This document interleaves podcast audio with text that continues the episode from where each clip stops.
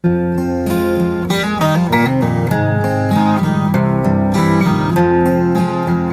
a tutti dalla via Francigena. Oggi vi parlo della tappa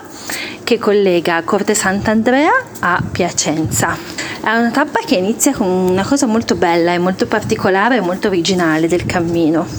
Di solito quando si cammina il mezzo che usiamo sono i piedi, le gambe, il corpo, la testa. In questa tappa è indispensabile usare una barca.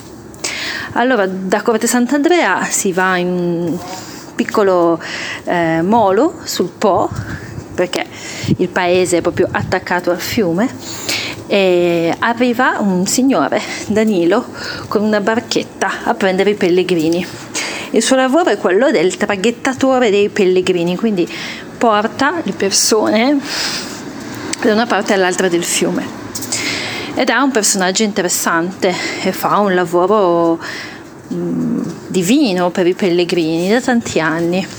Quindi si va al traghetto, lui arriva, carica tutti sul traghetto in maniera molto simpatica e ci porta dall'altra parte del fiume dove ci invita a casa sua, ci fa il timbro del pellegrino sulla credenziale, ci fa scrivere delle cose sul libro poi quando tutti se ne sono andati, io Jordi con la nostra irreprensibile e famosissima lentezza infinita, ci abbiamo messo un po' di più a metterci in moto e alla fine siamo rimasti con lui a fare una colazione, abbiamo parlato a lungo di cammini, di pellegrinaggi, di pellegrini, di ospitalità, di quello che funziona sulla via francigena, di quello che non funziona sulla via francigena. E quindi siamo partiti tardi da casa sua e ci siamo messi a camminare sull'argine del fiume. Quell'argine del fiume dove si cammina anche sulla via Postumia, che è il cammino che unisce Genova a Trieste, che si usa da qui volendo per andare a Santiago, che passa a 4 km da lì, quindi il paesaggio è molto simile a quello che ho già visto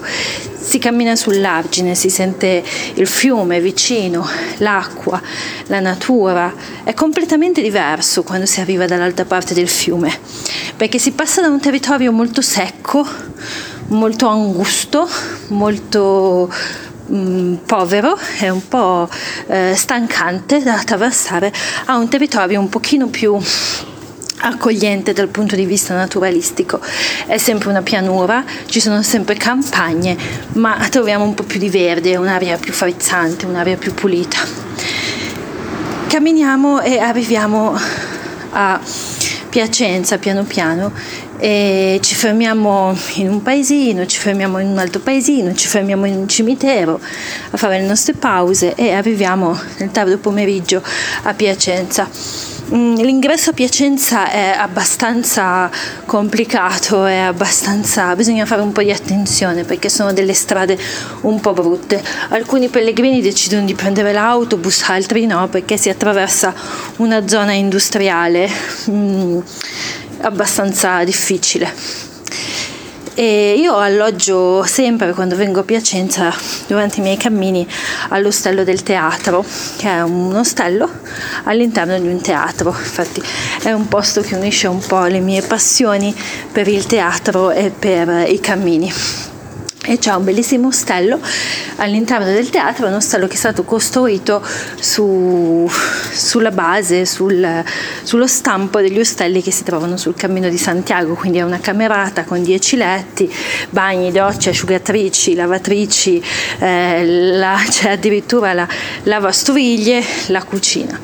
Incontro qui degli altri pellegrini mangiamo tutti insieme e è bello dopo tanto tempo tornare in questa atmosfera del pellegrino, questa atmosfera dove si mangia tutti insieme, si condivide, ci si conosce. La mattina i pellegrini sono partiti, noi siamo rimasti qui per fare una giornata di lavoro e di riposo perché durante questo cammino purtroppo ogni tanto mi devo fermare a lavorare quindi farò dei giorni di pausa che forse mi fanno anche bene. Ho riposato anche perché la notte precedente non avevo dormito benissimo anche perché c'era un po' di rumore un po' di casino un po' di confusione e, e quindi gli altri pellegrini sono partiti, qualcuno è rimasto e oggi abbiamo avuto questa giornata piacentina in cui fondamentalmente abbiamo lavorato, riposato e esplorato questo luogo in cui siamo a dormire. Domani ci rimettiamo in cammino e attraverseremo ancora un po' di pianura passo a passo devo ancora entrare nello spirito di questo cammino, capire cos'è, capire che cosa mi sta raccontando della terra che attraverso, ma piano piano entrerò nel suo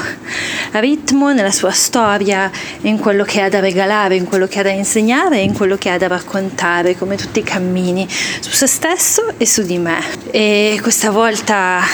aspetto di arrivare alle montagne, le mie amate montagne e piano piano mi godo questa pianura con i suoi